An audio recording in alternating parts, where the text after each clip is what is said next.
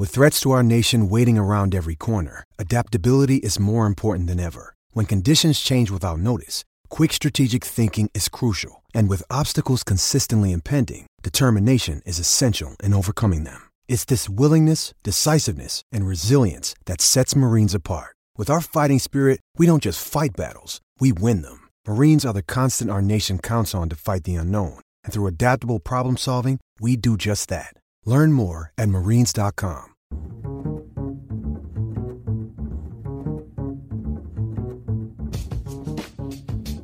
Hello, and welcome to the 66 to 87 podcast here on DK Sports Radio.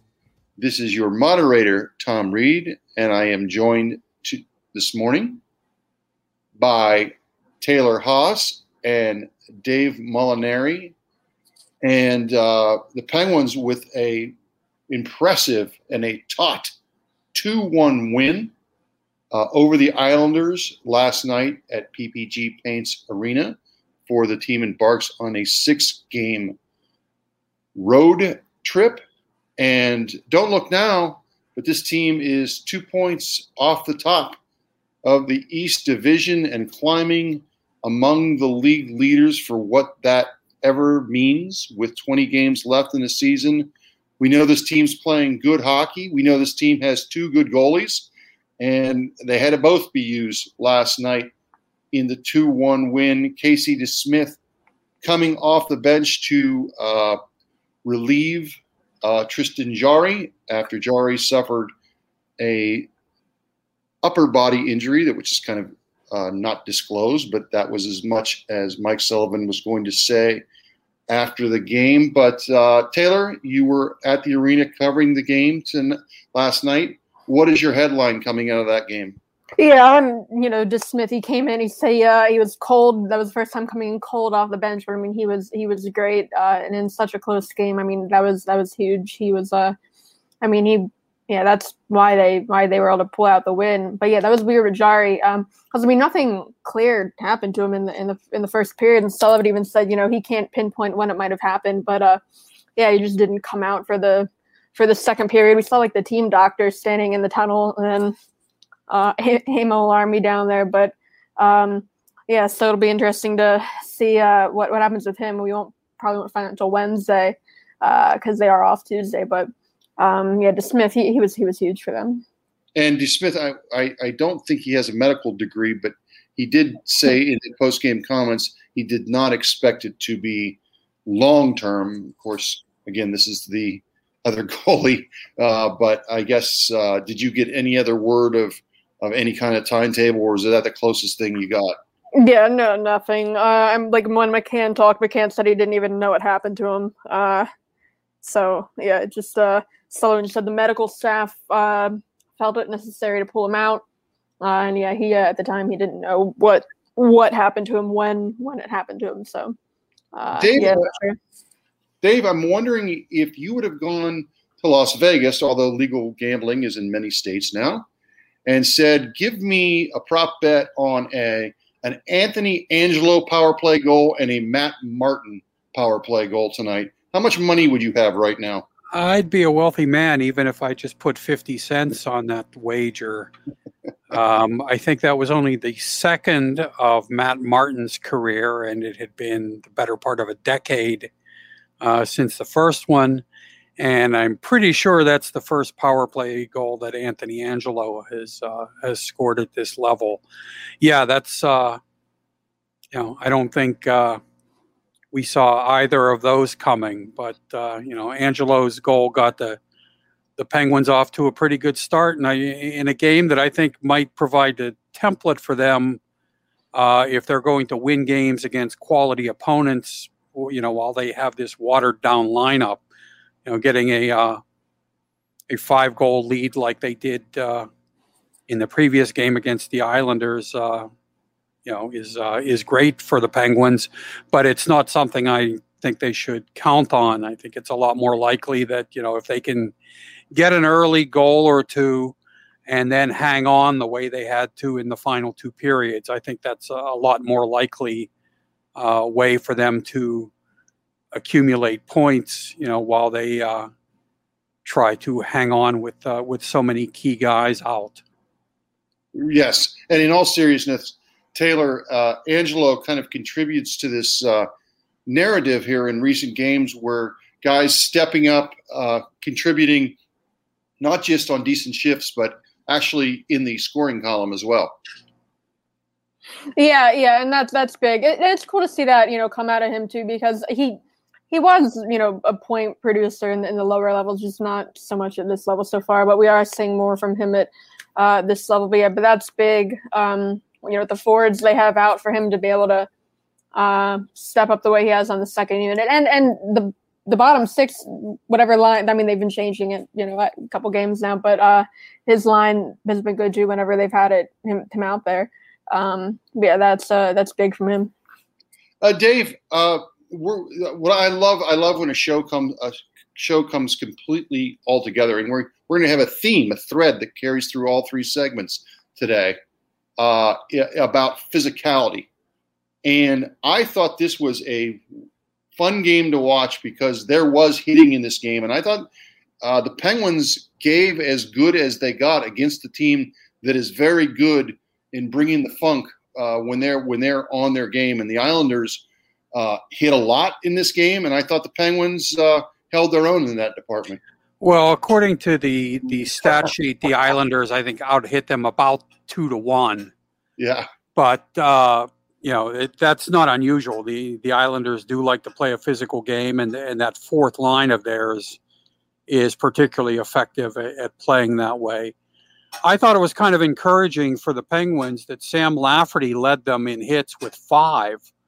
Uh, I think that's the kind of thing that that they have to uh, to get from him uh, among a few other guys. Uh, but it, you know, it, it was good to see him use his size um, that way.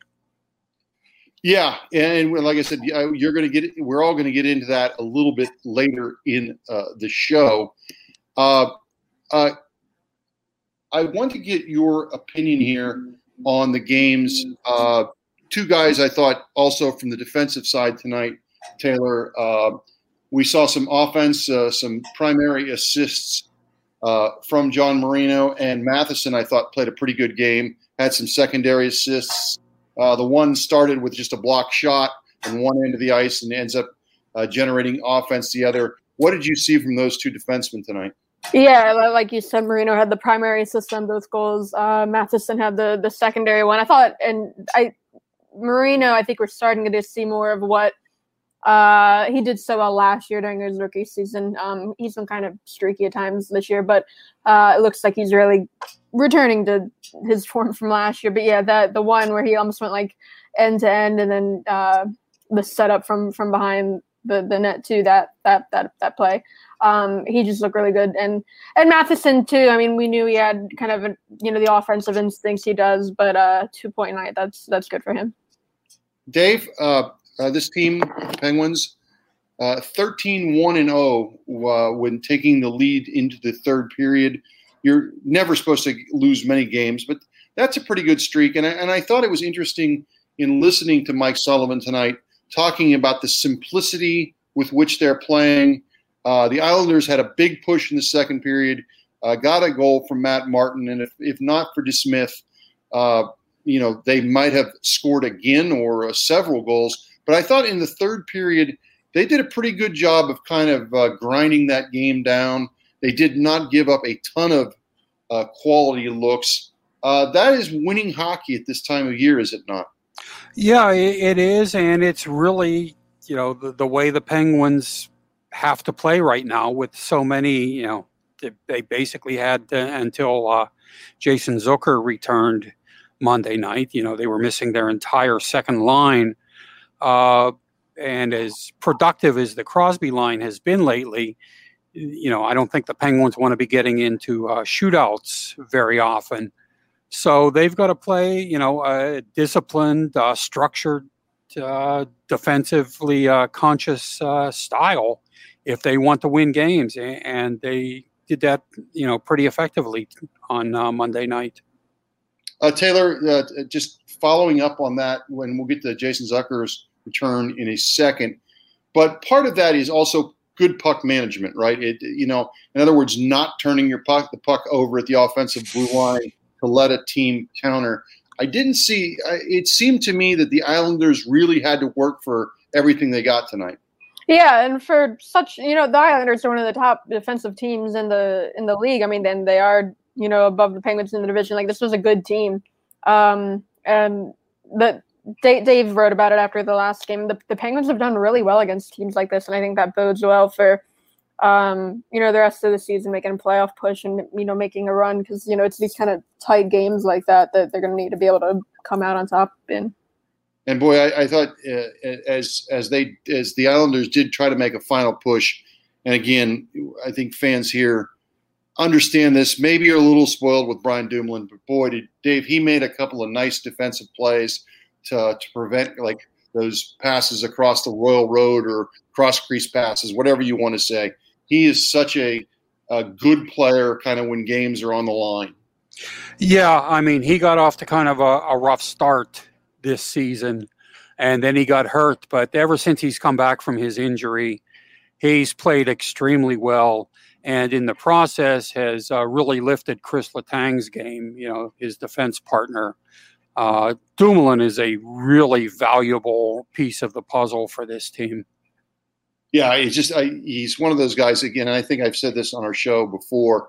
As a neutral, as someone who would watch maybe 20 games a season, I, I did not have a the appreciation of Brian Dumoulin that maybe I should have in the past. But watching him now night after night, boy, he, he it, it doesn't show maybe all often in the score sheet, but boy, a very good player. Uh, Taylor, I want to get back to Jason Zucker. One practice into the lineup. That's not always easy. What did you see tonight with his game? Yeah, yeah, I was kind of surprised to see him come in this quickly. Like you said, just the one full practice with the team. Um, he looked good. I mean, Sullivan. Uh, I, I asked about him. I, I, I included a bit in my game story too. Um, he he he almost he had a couple of good chances. There was the one point like point blank right in front of the net.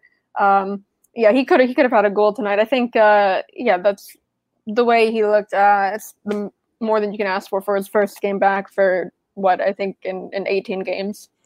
Right. And Dave, speaking of, of getting back on the, the kind of a little bit underrated quality of, of Dumoulin. Casey DeSmith, again, that's that's not easy coming in. I mean, I think it's easier to come in between periods than in the middle of a game. But I thought he, just game after game here over this this stretch of I don't know last his last 10, 12, 14 appearances, just really steady. Yeah, I mean the Penguins goaltending lately has been as good as as it was leaky at the start of the season. Um, Smith is, you know, probably playing as well as any goalie in, in the league lately.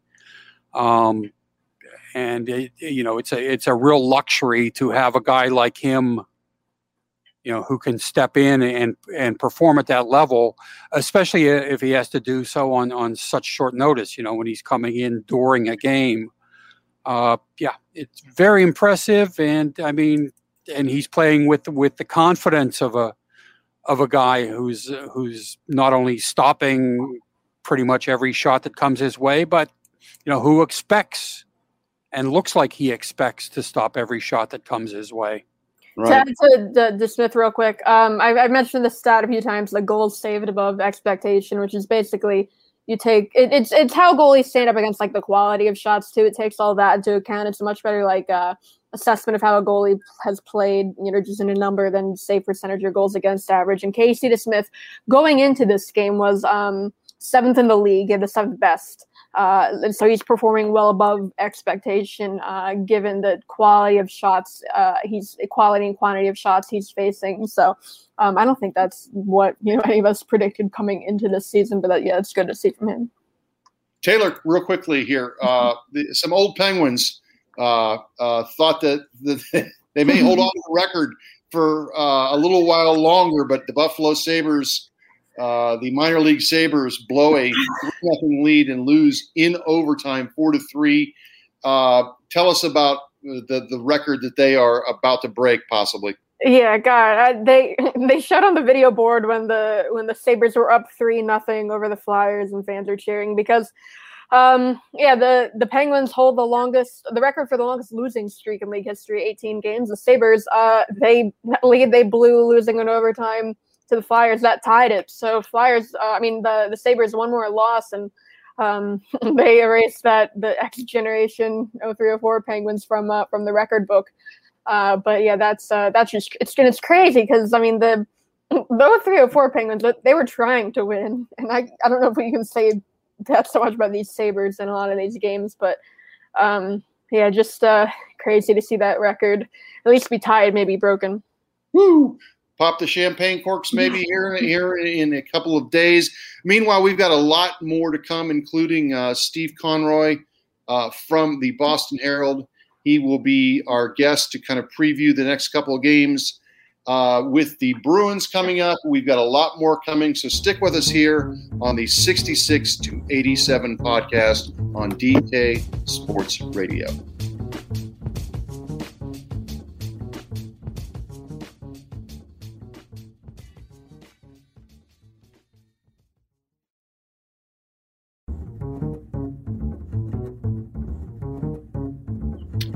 Welcome back to the 66 to 87 podcast here on DK Sports Radio. Uh, we'll be joined a bit in a bit by Steve Conroy of the Boston Herald. But first, let's uh, let's bat around some some topics here uh, involving the Penguins. Uh, our own Dave Molinari uh, had a one-on-one this week with Ron Hextall, and in the week before, we were able to, of course, talk to Brian Burke on our our last podcast, and, and, and both gentlemen mentioned that, that if they could, they, they would like to add some size, size slash toughness to the lineup.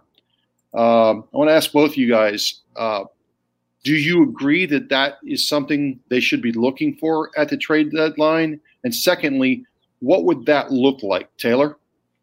No, I don't. Because I mean, when you look at you know like what what fans and people what what what they want, they want like a Ryan Reaves type, and there aren't many of those kinds of guys out there who can bring that element, but still also play hockey. Um, and the ones that are are are very expensive. Uh, would be very expensive to acquire um, on on the trade market, and I I just don't know what what they would give up to get someone like that and who even is out there on the market that, that has a role like that can can still actually uh, contribute in other ways. So i don't I, I just don't see it happening. Dave? Those guys are rainbow colored unicorns. I mean you you just don't find them. And if you do they're you know they're in captivity somewhere else. Uh, yeah that's you know there there aren't Rick Tocchets coming on on the market uh, these days, and if somehow there would be, I'm sure the price would be exorbitant because there would be an awful lot of teams interested in acquiring such a guy. Uh, you know, with with the game as it is today, you just you don't have the luxury of of carrying a knuckle dragger on you, you know, dressing one every night. Um, it, you know, he has to be able to play the game. It, yeah. It's that simple. And uh, I you know if if a guy comes along, you know, you you, you can't blame Hextall for keeping his eye open to see if one becomes available.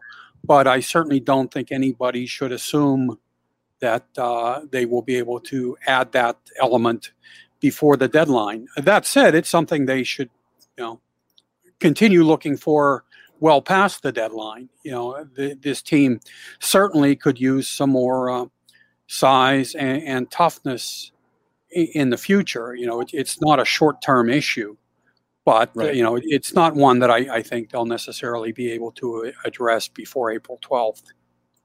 All right, let's let's let's let's let's pull this out a little bit because one of the things I think part of this came, uh, and it was kind of good timing, uh, as you mentioned in your story, Dave, because a couple people took uh, some runs at Crosby in the two game set with Buffalo, and I, and I think of a guy like, and I and I got to keep my Rasmuses straight. They I think they lead the league in Rasmuses. Mm-hmm. I'm pretty sure it was Rasmus Ristolainen, the defense. Ristolainen, yeah. Ristolainen, the defenseman, and um, my thought on that is when we see guys go after stars, the, the, the, the, first thing that I think now we always think of, and it's a lot of times with the blow up hits, which those, those necessarily weren't, but somebody drops the gloves and goes fights and everyone cools off.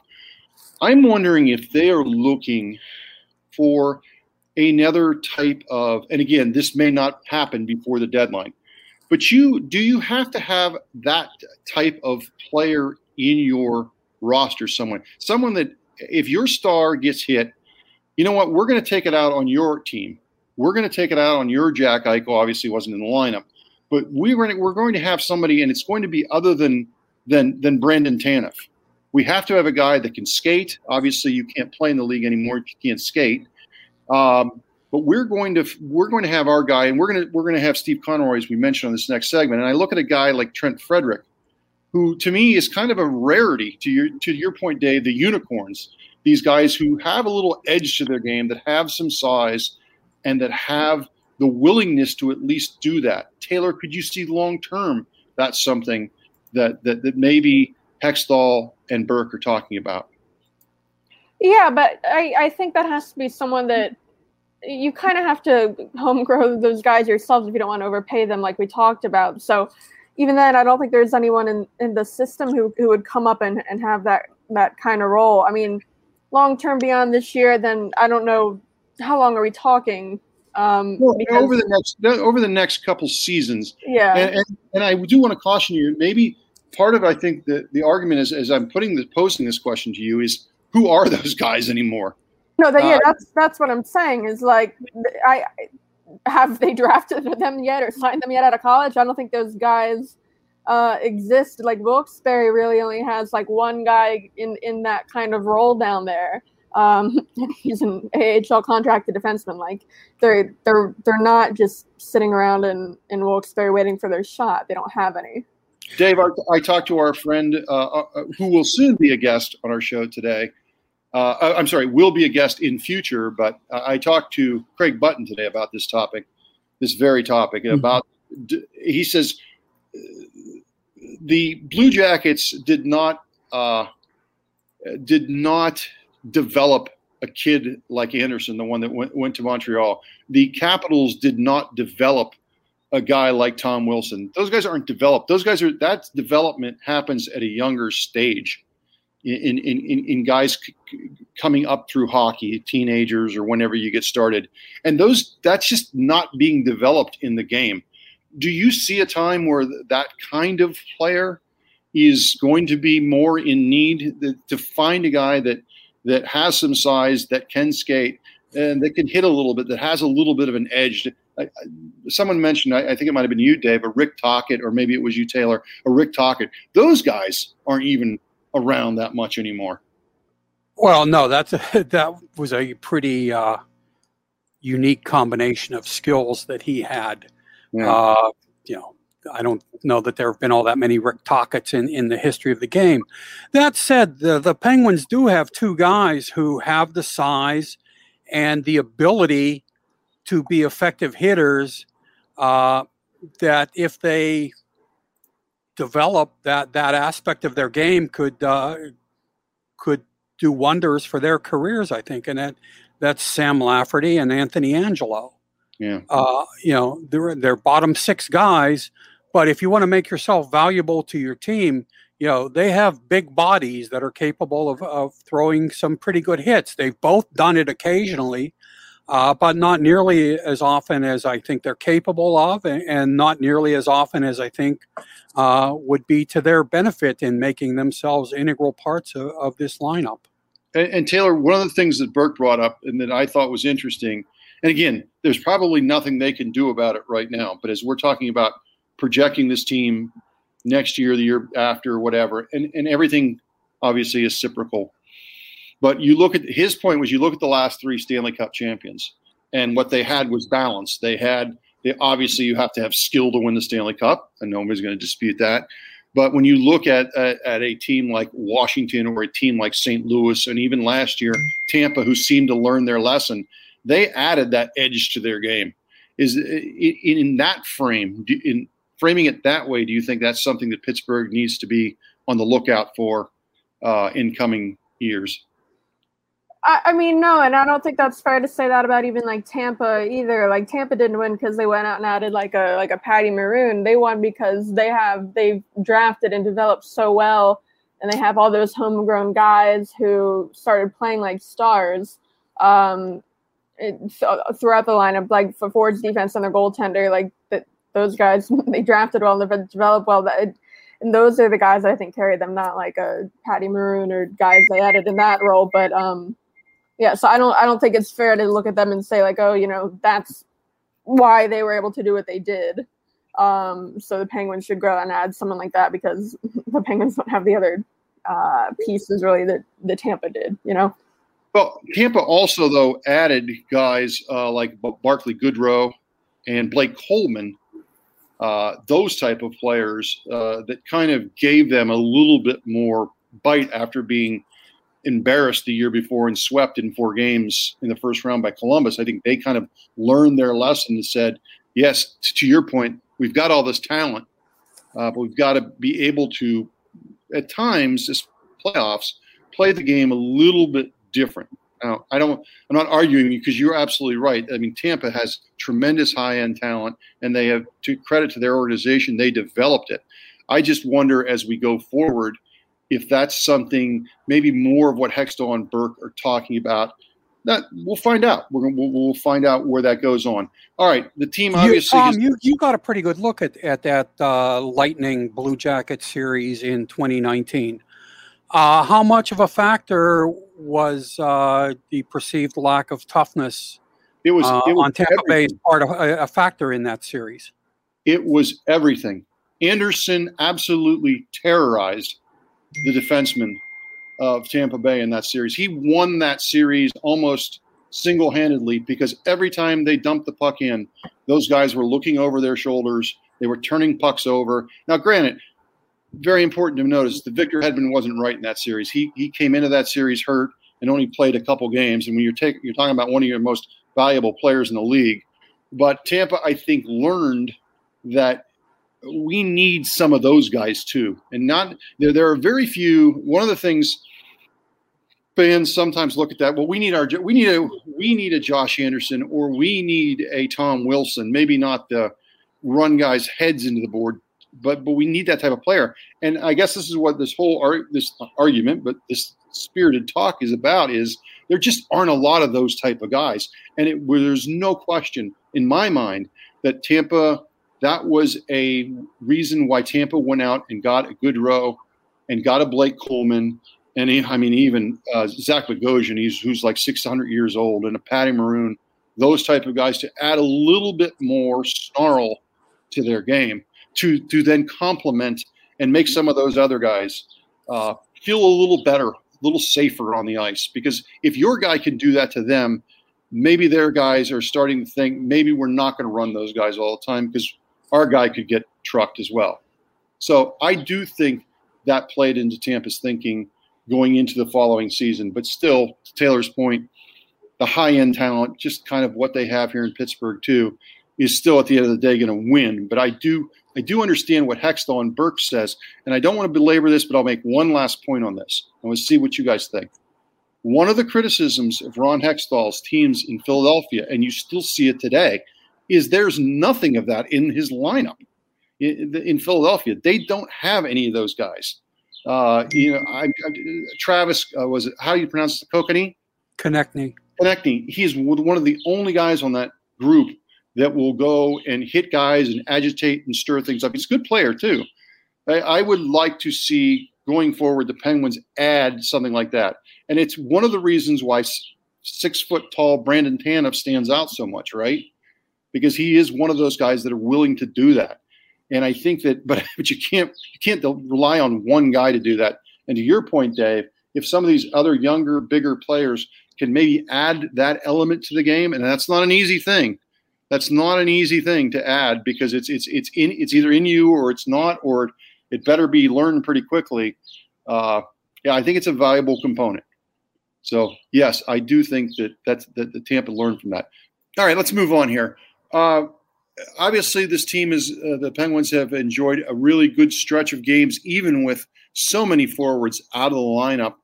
Um, so that begs the question. We've seen some pretty good performances from guys coming up from the taxi squad, even some guys coming up uh, from the minor league system in Wilkes-Barre. Taylor, if if I was to ask you, as they get healthy, and there's a player that either should continue to stay in the lineup or at least when everyone's healthy would be the first player that gets a shot to get back in the lineup because how he has played, who would that be in your mind? I mean, I think it has to be Freddie Gaudreau, and I mean his his versatility would help there too, because um, he plays both center and wing. He's comfortable on both.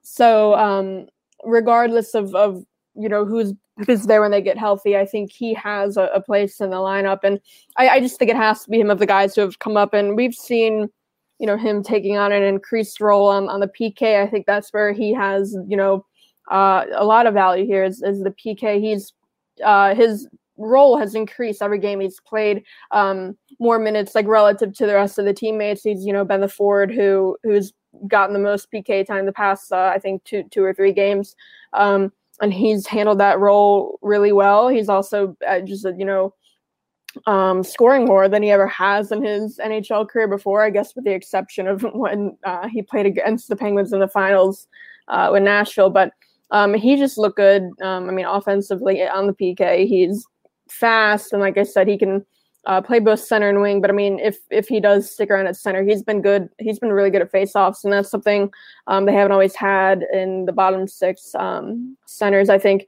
you know even when they get healthy, I think he sh- if it comes down to it, you know him or Jankowski getting in the lineup, I, he needs to be over Jankowski.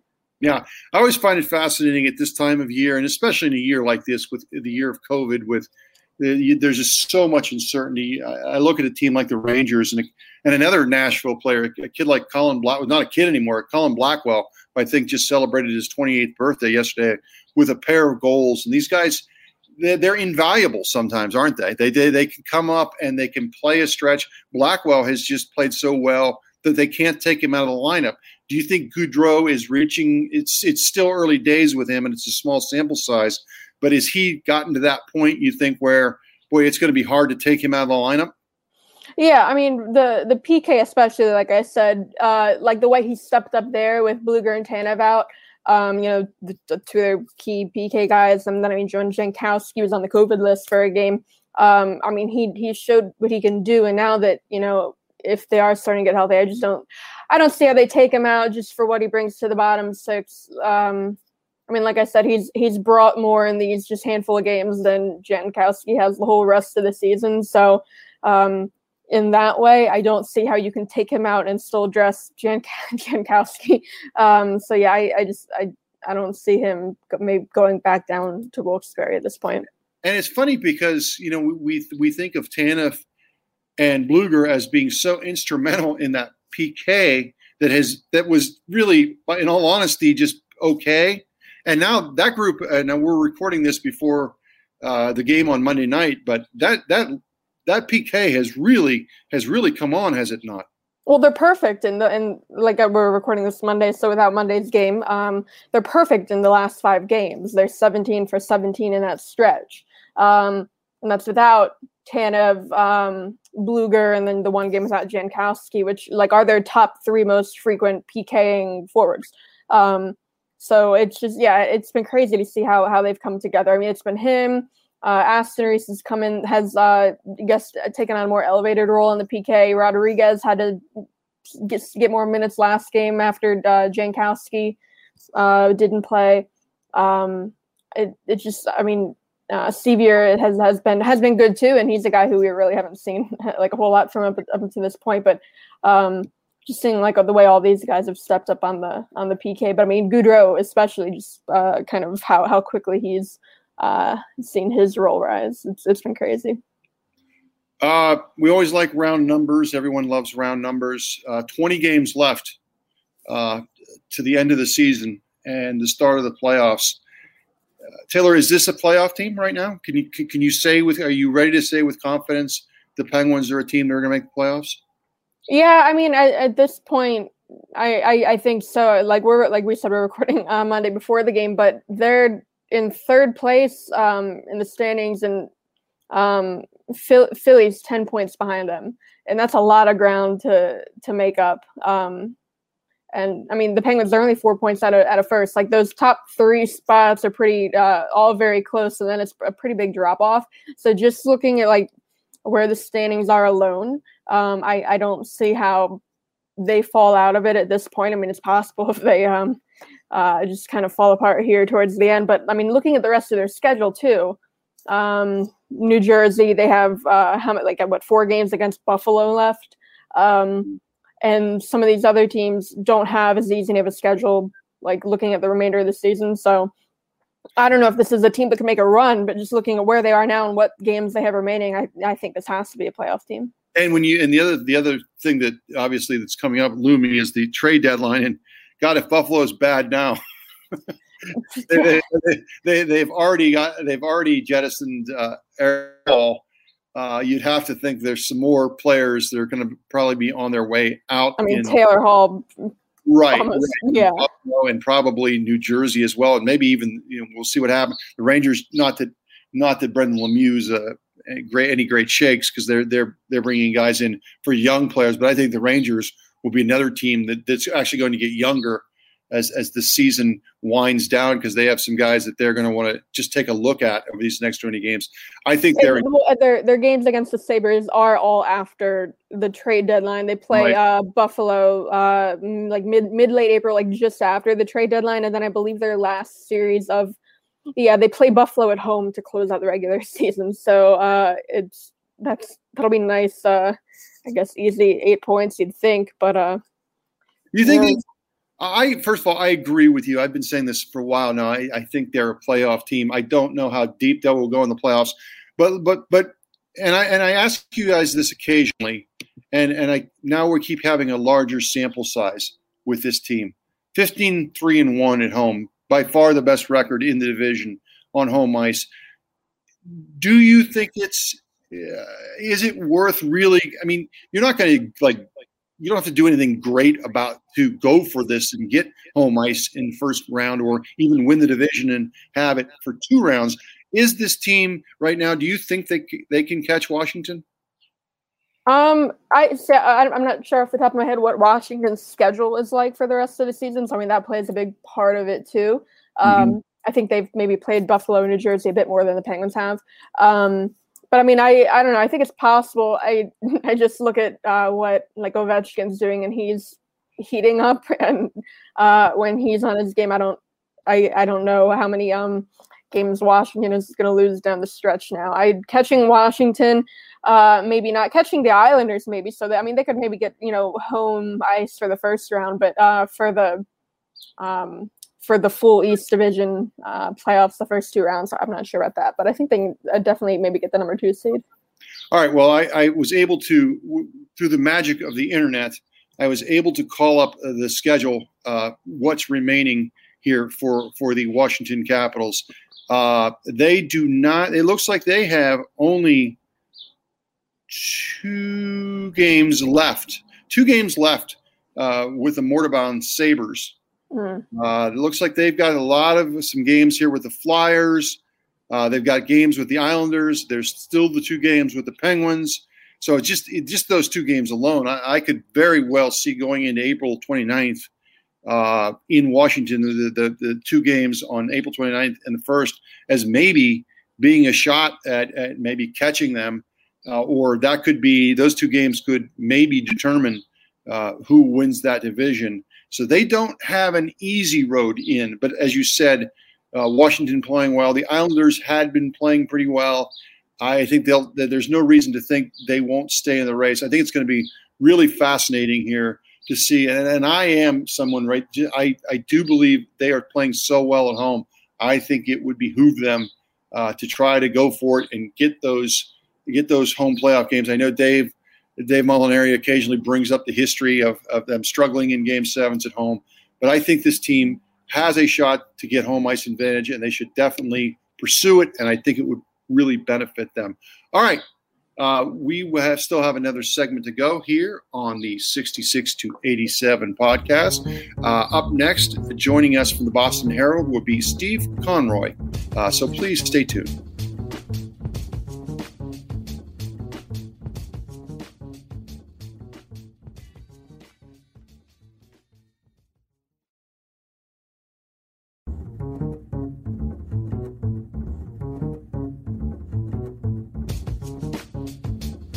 Welcome back to the 66 to 87 podcast on DK Sports Radio. We are delighted to be do- joined by Steve Conroy of the Boston Herald to, to, preview some important games coming up with the Bruins. Uh, Steve, a couple weeks ago, wasn't that long ago, where it was just a matter of where the Bruins were going to finish in the playoff rankings. They looked like they were going to run away with the division there for a little while.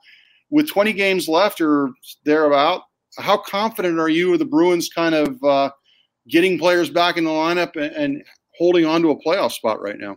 Yeah, it's uh, that, that that's a, a, legitimate question right now. Um, I mean, the the, the Rangers have uh, lost the last couple of games, so they've cooled off a little bit, but they look like they were finally getting their act together, and and we'll see what Philly does with Buffalo tonight.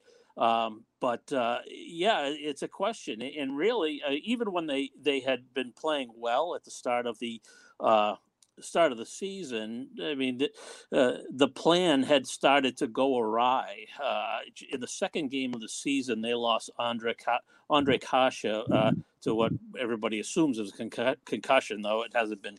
Uh, it hasn't been termed that, but uh, he took a hit to the head and he's got a concussion history. Um, he was supposed to be that that you know long sought after right wing for David Krejci. Um, they, you know, there'd been a revolving door there uh, ever since uh, Jarome Iginla had left the team. They thought they had their guy, um, and they lost him in the second game of the season. He hasn't played since, and uh, nobody really knows when he's going to be able to play uh, again. That's just the nature of the, of these injuries, as as we all know. Um, and you know they were able to get through that loss. Uh, you know, trying different guys there, but then you know things just really started to to fall apart with the injuries, and and now they're they're in kind of uh, water treading mode, and hoping hoping they can hang on until some of these guys get back. Who are some of the guys that are iffy or certain to be out uh, for the games against Pittsburgh on, on Thursday and Saturday, Steve? Uh, well, uh, Marchand is on is in um, uh, COVID protocol. He started he uh, he went in on um, uh, Saturday Saturday morning. Uh, missed the last two games. Um, DeBrusk has been in COVID protocol uh, since last Friday when they had to postpone a couple of games. Um, you know, who knows when those guys come back. Kuraly has been in COVID protocol since um, since the, the a week ago Thursday, and he skated this morning, but apparently he's still in in uh, protocol, but he's allowed to skate on his own, which he was doing.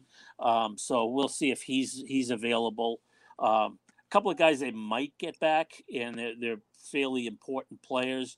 Uh, is Brandon Carlo, who, uh, as I'm sure you know, has been out since taking that that headshot from Tom Wilson. Um, and he's both he and Kevan Miller uh, uh, skated this morning with uh, in an optional practice um, without the, the red uh, uh, non-contact jerseys, so they were able to take some contact hits, take some hits and whatnot. Um, uh, they're a little bit iffy for tomorrow night's game against New Jersey, but there might be a, a possibility for the, the games against Pittsburgh. How big of a cruise missile did they dodge on, on Sunday when Trent Frederic uh, hit Bergeron in the head?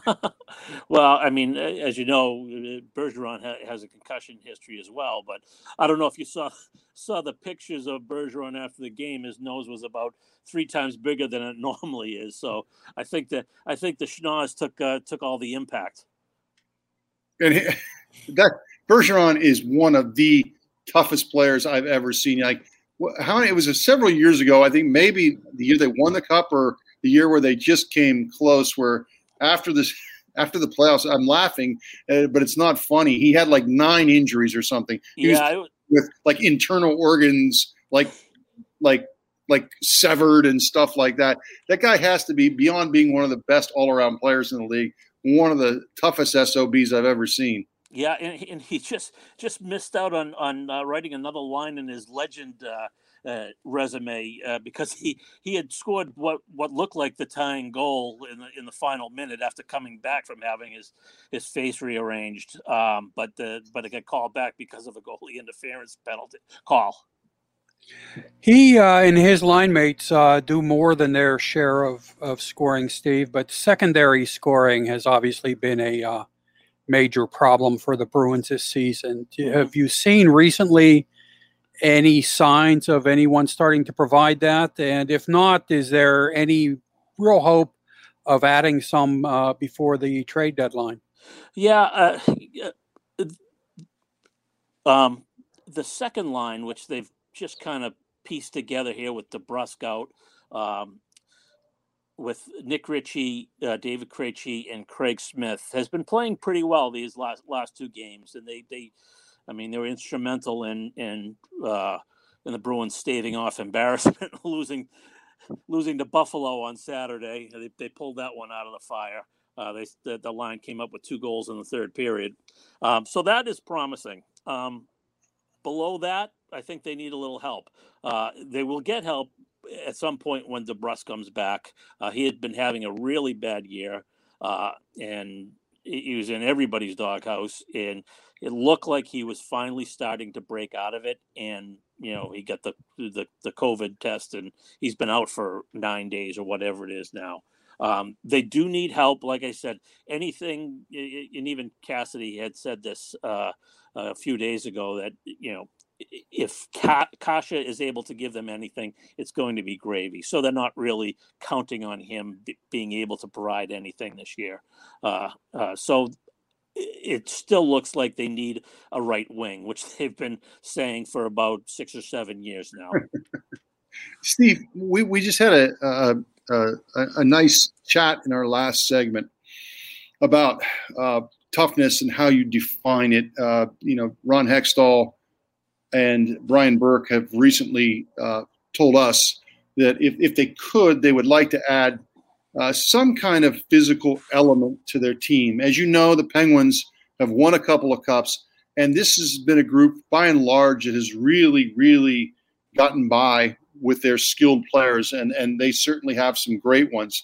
Uh, Ron Hextall just left a franchise in Philadelphia where his drafts and the, the players that he acquired were so uh, unlike what the Flyers have had in recent years. They have kind of kind of gone the way the game has gone. Uh, try to really emphasize skill and speed, and it's kind of a it's it's kind of uh, jarring sometimes when you watch the Flyers. And then we get to the team like the Bruins, who just two years ago were a game from winning the Cup, and they seem to be one of the teams that continue to understand or they kind of emphasize a little bit of that grit, toughness. Even their terrific def- little defenseman McAvoy is a guy that's not afraid to stick his nose in there and and and cause chaos. Is that just something that is embedded in that organization that they thought is an important part of the game still, even as it goes so much towards skill and speed? Well, I, I, think they had they had to re-emphasize it. Um, uh, they had gotten away from it a little bit, and when they lost to, to St. Louis in the uh, you know heartbreaking fashion, Game Seven at home, you know there was a feeling that you know St. Louis has had kind of like outmuscled them a little bit in that series. Um, yeah. it, you know, it uh, you go seven games, you think you can you know flip a coin as to what's going to happen in Game Seven, but um, so they they did have to re-emphasize that a little bit. It was a big, uh, you know, and especially with what uh, what we saw uh, what Tampa's been doing, as skilled as they are, they made a point of getting getting those guys like Patrick Maroon and and um, uh, two guys that, that they got at the deadline last year that I'm the names are escaping me right now, but they brought some they brought some sandpaper to that lineup. Yeah, um, they, they brought in Goodrow and uh, Goodrow. and Coleman. Correct, correct. And, yeah. and uh, and the Bruins really, you know, had to answer to that, and that was a, a big reason why they um, uh, they went out and got Nick Ritchie. Um, they they tried to get get his brother to do that job a little early in the season, but he didn't seem up to it for the, for them at least. Um, and and you know he he didn't pan out great last year. Um, he just didn't, you know, w- with the COVID and everything, the stoppage, he just never got his footing. But he's he looks like a a, a pretty good pickup for them right now, uh, right. and you know he's he's holding his own on that second line with with uh, uh, uh, David Krejci, and also they you know they brought up uh, Trent Frederic, who yeah. who's not only willing to to do kind of that dirty work, it's he he seems to enjoy it quite a bit. Yeah, that's what I was going to ask you. That was my next question is about a guy like Trent Frederic because it does seem fewer and fewer teams are and again as you know it, it's it's it's it, development starts at a lot younger age than when they get to the Boston Bruins or the Pittsburgh Penguins or whatever but I he stands out he stands out to me in in that way and not just standing up and fighting Tom Wilson but he brings an edge. He's one of those forwards that can get inside, as the coaches are always looking for guys to get inside, not play on the periphery. What has he added to that team? Yeah, he's he's an interesting player. Um, he's been able to to play that bottom six role, that that kind of disturber, agitator type, and he's done it well enough that he hasn't taken any dumb pen- penalties really, and he's drawn quite a bit with his strength. Um, with Marchand out now on the COVID list, they've tried him on that top line, and it, he's got he's got a ways to go to, to get there. But uh, if you remember, he's a first round pick. Um, he's playing out of position right now. He's played most of his career as a centerman, so this is a little different for him. And he he's he kind of if he's going to take the next step, like like Brad Marchand did a, a, decade ago. He started out as a as a fourth liner, and and everybody realized that he's got a little bit of, bit of skill there too. Yeah. Uh, if he's to, to take that next step, he he's got to uh, develop a bit of a, a, a, shooting mentality. I think he's uh, if especially if he's going to play on the wing, and he hasn't quite gotten there yet. I don't think. Steve, if if the Bruins are able to get reasonably healthy by the deadline, could you see them being in the the mix to contend for a cup? It doesn't seem like there's a you know any overwhelming favorite at this point. I think a lot of people uh, won't be surprised if Tampa mm-hmm. repeats, mm-hmm. but I don't think that's a, that's a given by any means. Right, right. I I mean, uh, if they can get healthy and they and they can get uh, it, they can they can improve the score, scoring one or two ways. If they get a puck mover on the back end, or if they get yeah, a top six wing, I'm not sure which way they will go on that on that way. Um, but if they if they get healthy and they get one of those pieces, then yes, yes, I do. They can think they can be be in the mix. Um, they would be uh, an underdog, no question, against a Tampa, but you wouldn't see Tampa until you know the semifinals. Um, so who knows what what shape a team is in by that you know by the time you get there. Um, yeah, I think that uh, you know they've got enough experience there that they have a they have a puncher's chance. I would say I wouldn't make them. Uh, I wouldn't put them ahead of Vegas or Colorado, uh, or uh, uh, and that's probably the only ones I, I I would put ahead of them, if if you get healthy and if you get that that one more piece. But I yeah I think they they would be in the mix. All right, Steve. A lot of, ifs there, right? Go ahead. yeah, a lot, a lot of ifs, and I think I think that really describes this whole division. There's mm-hmm. probably there's probably three or four teams that that probably feel the same way right now. Yeah. We have a puncher's chance to get out if we can stay healthy, and the Penguins, of course, are, are dealing with that as well. Steve, thank you so much uh, for doing this. We appreciate it. Um, safe travels, and uh, that'll do it for us uh, this week, or or I should say, until Friday on the 66 to 87 podcast. Uh, for Steve Conroy from the Boston Herald and Dave Molinari and Taylor Haase, this is Tom Reed. We'll talk to you next time.